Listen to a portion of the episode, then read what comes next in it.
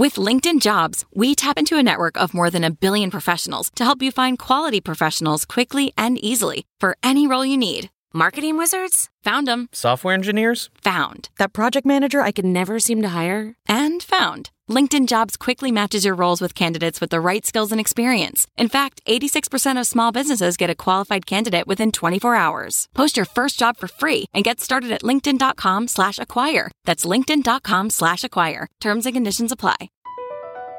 BP added more than $70 billion to the U.S. economy in 2022 by making investments from coast to coast. Investments like building charging hubs for fleets of electric buses in California and starting up new infrastructure in the Gulf of Mexico. It's and, not or. See what doing both means for energy nationwide at bp.com slash investing in America.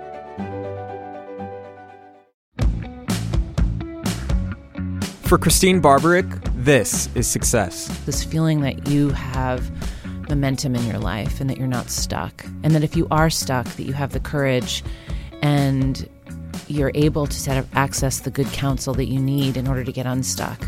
From Business Insider, I'm Rich Feloni. Christene Barberich is the co founder and global editor in chief of Refinery 29. It's a media company focused on empowering women by starting conversations about body image, politics, and careers. Refinery 29 says it will connect with 425 million people this year across its site, social media, videos, and live events. Before launching Refinery in 2005 with co founders Philippe, Justin, and Piera, Barberich had spent her career in media and helped build the scrappy City magazine. The lesson she learned there gave her the confidence she needed to take on Refinery 29, which would turn out to be a more ambitious project than anyone expected. I always knew I wanted to be involved in storytelling, whether that was going to be in magazines, books, film. It was important to me. I feel deeply passionate about helping people, you know, today even to craft a narrative around something that is really important to them that they feel will, you know, really be useful and and resonate with with other people. I mean, nothing beats true stories. When the opportunity came up to possibly take the lead editor role at City, I just felt like it was exactly the right opportunity where I could figure this out and see if I could do it under the radar without completely humiliating myself and prove to myself that I could run a magazine, I could craft a, a point of view. I helped hire a creative director. You know, we staffed the whole team. We won an ASME award. We got nominated for General Excellence it was really life affirming in a lot of ways. What had you learned from that experience that you were able to bring to Refinery? I mean, honestly, if I had to distill it, it would be confidence because I had worked at Condé Nast for nearly a decade before that. And I got incredible experience there, being an editor, working with incredibly talented writers collaborating with different teams and crafting great stories. But I really always knew that I wanted to run something.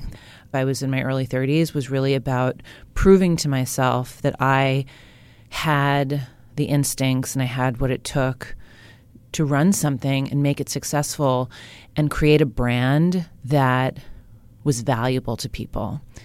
And I miss that magazine. And if you enjoyed this experience of creating something so much, why was there initially some reluctance to help build Refinery? Because I knew how hard it was.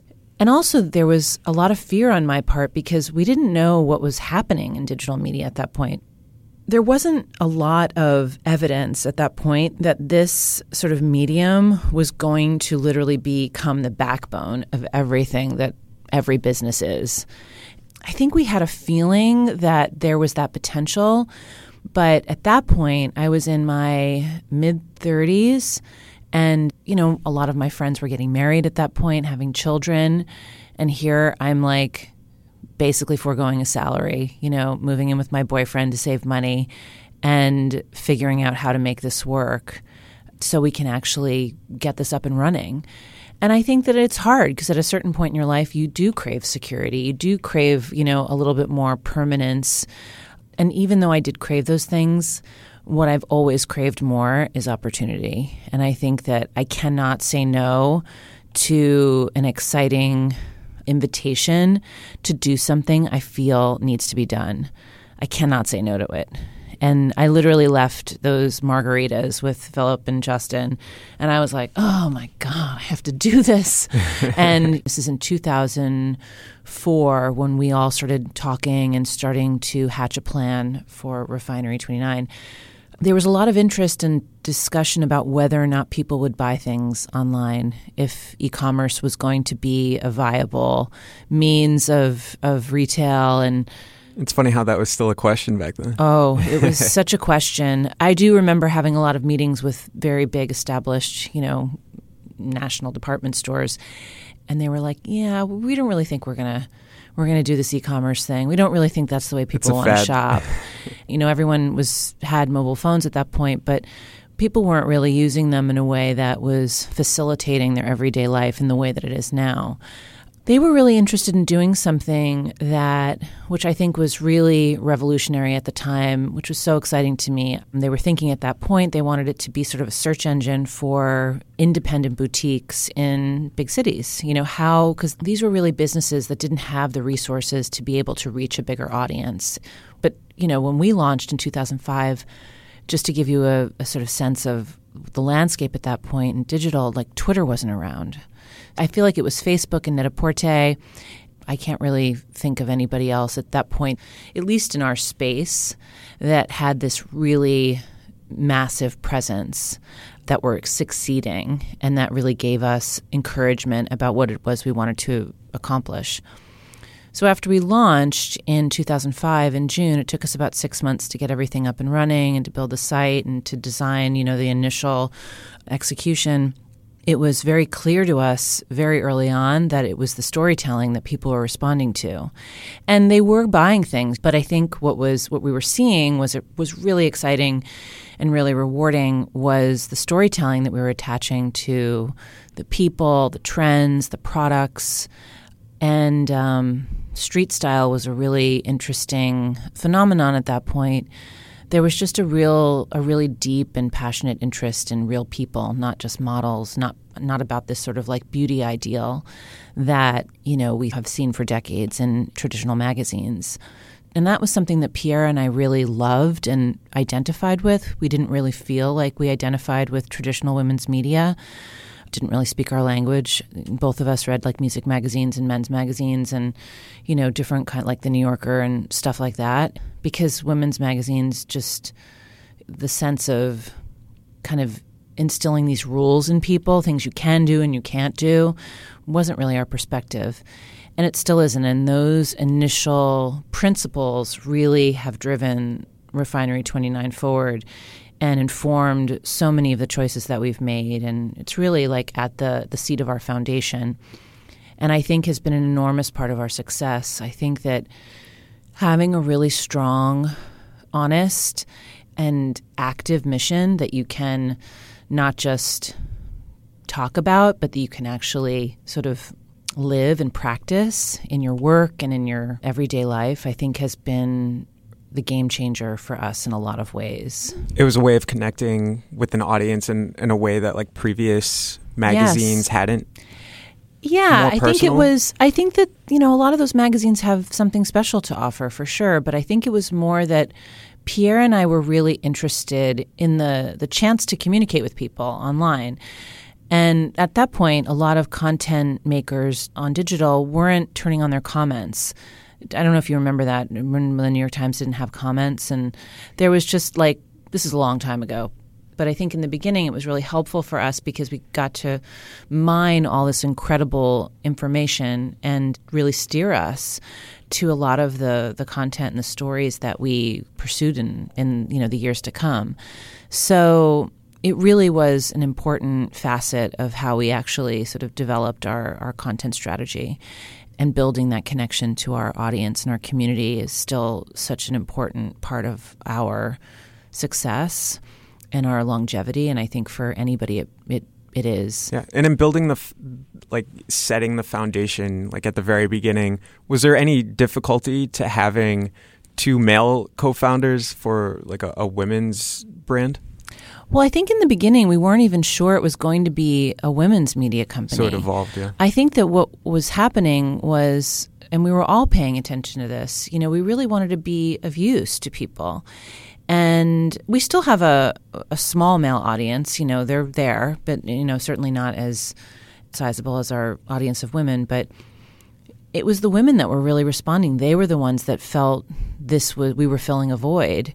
And that was really satisfying. And Philip and Justin have always been incredibly receptive to m- mine and Piera's opinions and and we don't always agree. I mean, it's hard to have four founders, especially after we're almost at 14 it'll be 14 years next year.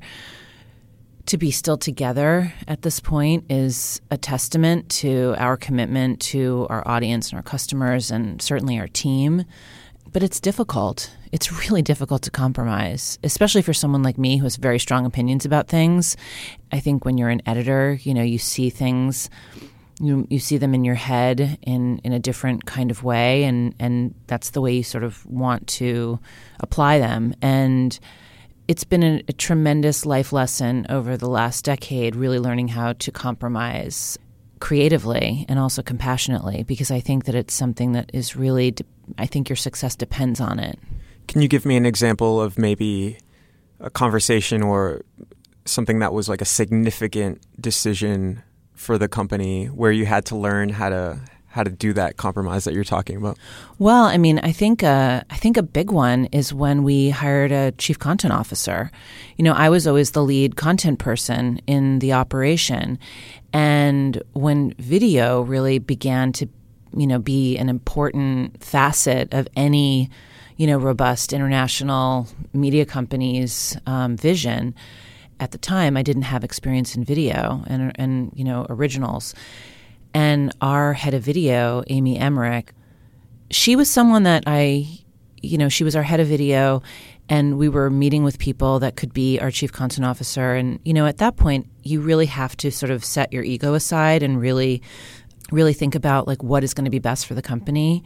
And you know i'm very secure in, in my in my talent and my experience and you know in my ability to to make great work. But i was also really excited about the opportunity to learn from somebody and to really develop my own toolbox and amy was just somebody that had a completely different background than me she'd worked at vice She'd done documentary films. She was just a really interesting maker. It was hard to find somebody that really that didn't just have the potential to drive content across all these different mediums, but that was really awesome. You know, that really loved what Refinery 29 stood for. And I recommended her for the chief content officer role.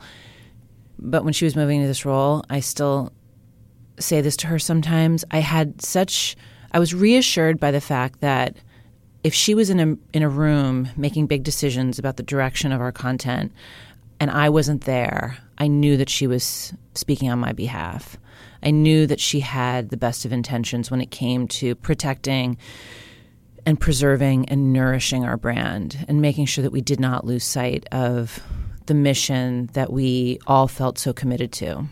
So, was core to this idea of compromise? Was it learning how to set aside ego and how to trust more? Yeah, it's absolutely that. I mean, I think that when you're building a company, for better or for worse, you know, you have blinders on in some ways. People have blind spots. And I think that because you've done something a certain way and it's worked, but I think that, especially in the climate that we're in right now, it's like the industry is changing so rapidly. You know how how things are monetized, how things are distributed, how things are packaged. You have to be able to adapt really quickly, and you can't really let your ego get in the way of that. Otherwise, you lose. And I knew that not only had I fought for that title at the time, it wouldn't have been right. I wasn't prepared for it. I would have had to learn on the job, which would have been very disruptive. And I also wouldn't have had a mentor, you know, somebody that could really teach me about how to kind of integrate these new methods into our infrastructure. And Amy really did that. At what point in the very early days did it go from kind of taking a look at like two fashion scenes into becoming more of, as we say, like this lifestyle brand where it was much more broader in scope? When did that that shift happen? It all happened in the first like five years. And as I said earlier, it was really about looking at the performance of what stories were doing well and what people, you know, were sharing, what they were commenting on. And we did this piece that we ended up getting sponsored. It was one of our earliest sponsored programs, and it was the month of hair. We casted ourselves with people that we knew, and we let these women do their own hair. You know, so every day we sort of just featured a new woman with a different kind of hair frizzy hair, curly hair, straight hair, you know, shaved hair. You know, it was like every kind of hair, natural hair. It's such a simple idea, but it was so revolutionary and people loved it. And I think that that was really one of the keys to us understanding where content, storytelling, and resources were really heading. We knew that we wanted to be problem solving for people. You know, we wanted our content to be of use, not just inspirational, but also, you know, essential to their everyday lives. So when we started to experiment across food, across beauty, that was a big moment for us because again, it was moving away from this traditional beauty ideal and beauty standards that we felt as though women had really outgrown and really speaking to a new generation of women that really wanted to see themselves reflected back. That's how we got into body positivity and diversity and, and just really making sure that the face of our brand and the content, the headlines, in every way, you know, where we were present in our audience's lives, that it reflected what really put us on the map in the first place. And now, with everything that's happening with our current administration, politically and culturally, it's become such an important moment for us to have a really big impact in news and breaking news. And I think that we have an incredible team that's led by our executive editor, Yael Cohen, and kind of opportunity we have to even just to get, you know, women out to vote in the midterm elections is just enormously important and just providing again resources information that's useful to them that we really feel enhances their lives. And a lot of times you know what we'll talk about on the site is really controversial. Sometimes not everybody loves it and that's okay. But i think it's important to start to broach these sensitive topics and really open up a dialogue about them because I think it is the things that people don't know about that they fear the most. And we really see that as a big responsibility and opportunity to be able to responsibly report out, you know, some of those topics. And I'm sure you and your team know this. It's like you hope that you mostly get it right. I love the idea of getting it right all the time. I think that when you're publishing this much content this fast, it's hard to get it all right, but I think that you have to be able to learn from the mistakes and the times when your tone is off or, you know, the headline is a little insensitive or it doesn't register that, with the audience. Yeah, and I think sometimes you can't see those things until after it's out there in the world, like living a life and people are reacting to it and you're like, "Oh, I didn't really see that." And again, it's like you can be in your own kind of bubble in that way. And that's why it's so important to have these open conversations with your colleagues and and certainly an ongoing dialogue with the audience. You know when i was first interviewing editors for our UK office hearing about how much refinery 29 meant to women in the UK because they felt like a lot of the women's media outlets were so conservative there. And um, the same with Germany. And realizing, you know, when you get out of your sort of usual sort of like everyday world and you realize like, wow, you know, this site has really meant something to people.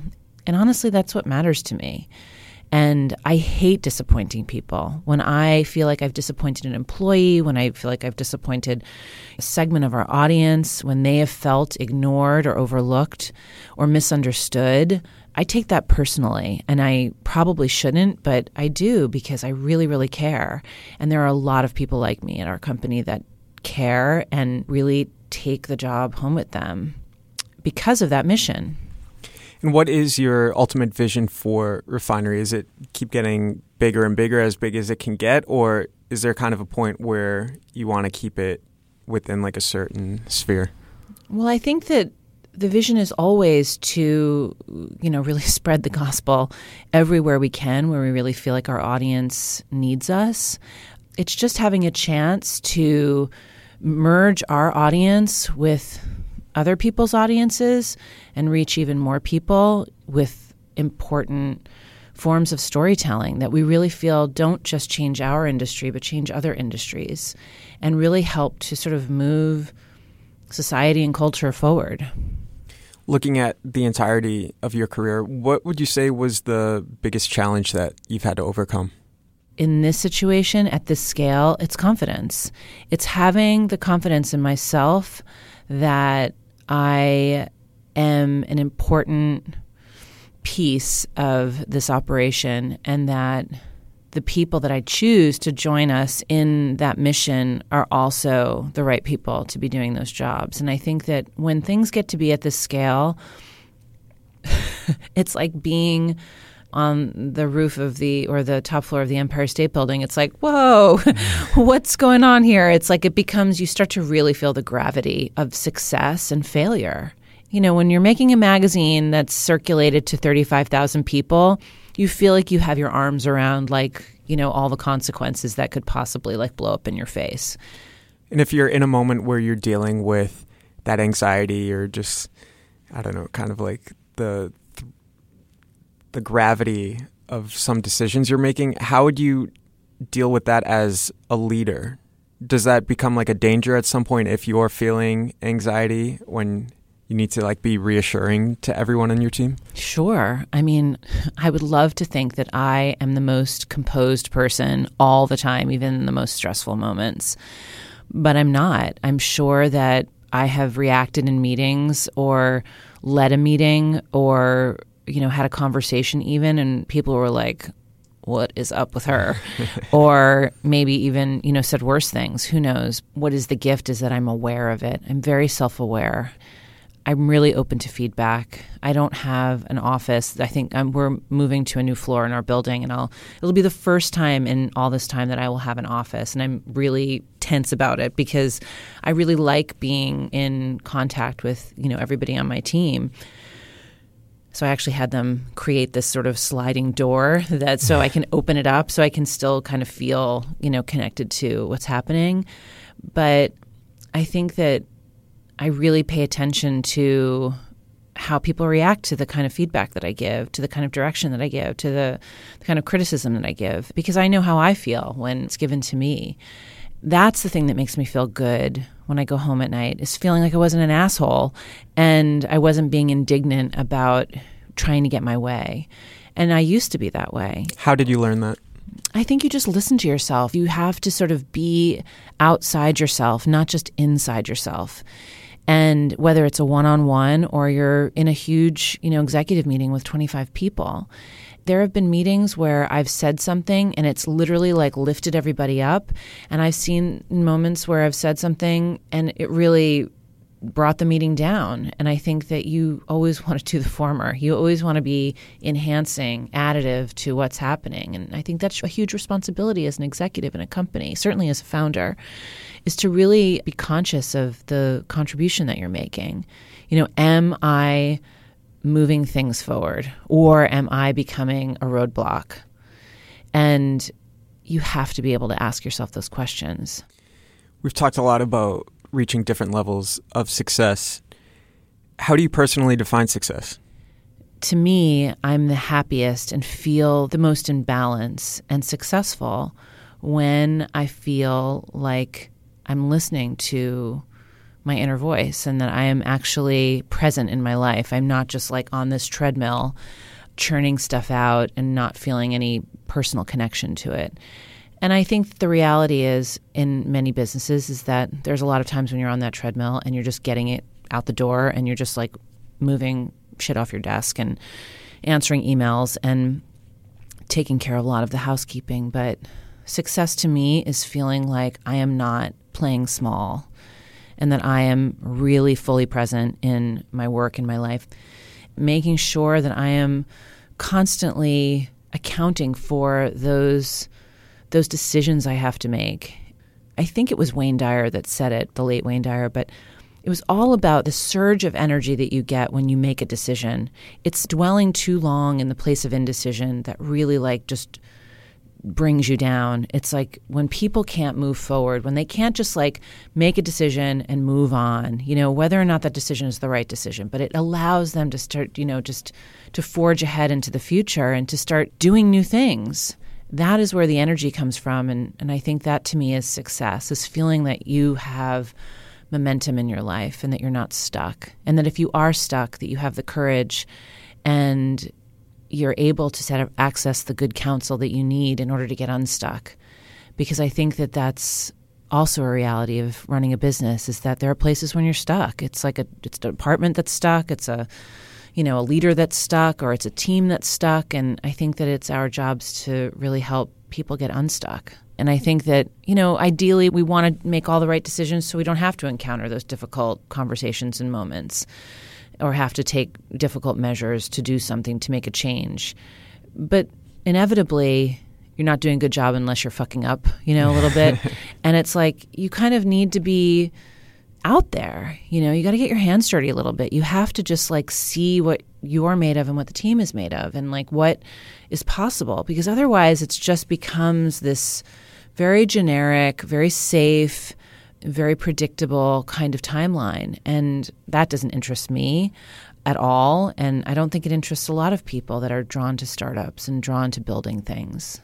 And what's some advice that you would give to someone just starting out who would want to have a career like yours? Well, I mean, I think that.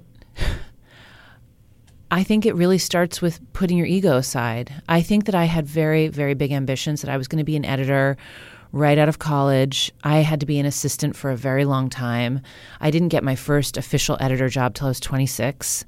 That felt late to me, and I was really scared that I was falling behind. But, you know, the way that my trajectory really unfolded was that I ended up working for other publishing executives in a supportive role, learning about the business until the right opportunity opened up for me, which happened to be at Gourmet Magazine to me, I think you have to be willing and open minded and kind of do anything.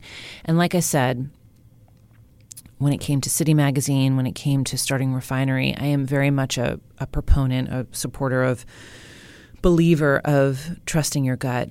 Interviewing is, again, it's just like dating. It's like really paying attention to can I see myself here? Is this something like, am I going to really feel regret if I don't get this job? Or if I don't go out for this job. I think the other thing is is when someone comes into your midst that has experience that you really admire, like just go out of your way to ask. You know, even if you can have like a 20 minute conversation with them. And that's just what you have to do. I cannot tell you how many people I have cold emailed or cold called over the last 25 years. People I've admired, many of them never responded, which is totally fine, but some of them did respond those are the sort of encouraging moments that remind you you're on the right path and that you have to keep tapping those kinds of people in order to propel yourself forward. Because we don't do it alone. I mean, I guess if you're like a, a, novelist or something, you do it alone. But for most of us, you know, we need other people. You know, we depend on each other. When you remember that, you really become tremendously respectful and appreciative of what other people bring into your life and what you, you know, in turn bring to theirs. Well, thank you so much, Christene. You're welcome. Thanks for having me. Thanks for listening to This is Success from Business Insider. Our show is produced by Anna Mazarakis and Sarah Wyman. Dan Bobkoff is our executive producer, and I'm Rich Feloni. Before you go, we'll check in with Christene Barberich one more time to see how our interview could have been very different if not for a key decision back in the day. I got a call back for an audition for The Real World when I was in my 20s. Isn't that funny for San Francisco? you didn't go? No, I didn't. I didn't. I got a call. I got. I auditioned. I got a call back, and then and then I didn't get. I didn't go to the next to the next round, ah. but I got sort of like halfway through. You could have been a reality TV show star. I mean, it's really, I could have been. I know it would have been a completely different professional career. I know. Next week on the show, we've got Beth Comstock, former vice chair of General Electric, and a Nike board member. When she got the chief marketing role at GE, you could say she didn't have the traditional qualifications. When I first got the CMO role, I took 90 days to like literally. I got Phil Kotler textbooks. Phil Kotler, the kind of dean of marketing at, at Kellogg School, and you know, read the four P's of marketing. To hear that episode and more, make sure you subscribe to our show. And while you're at it, give us a rating and leave a review letting us know what you think. It really helps us grow our audience. This is Success is a production of Insider Audio.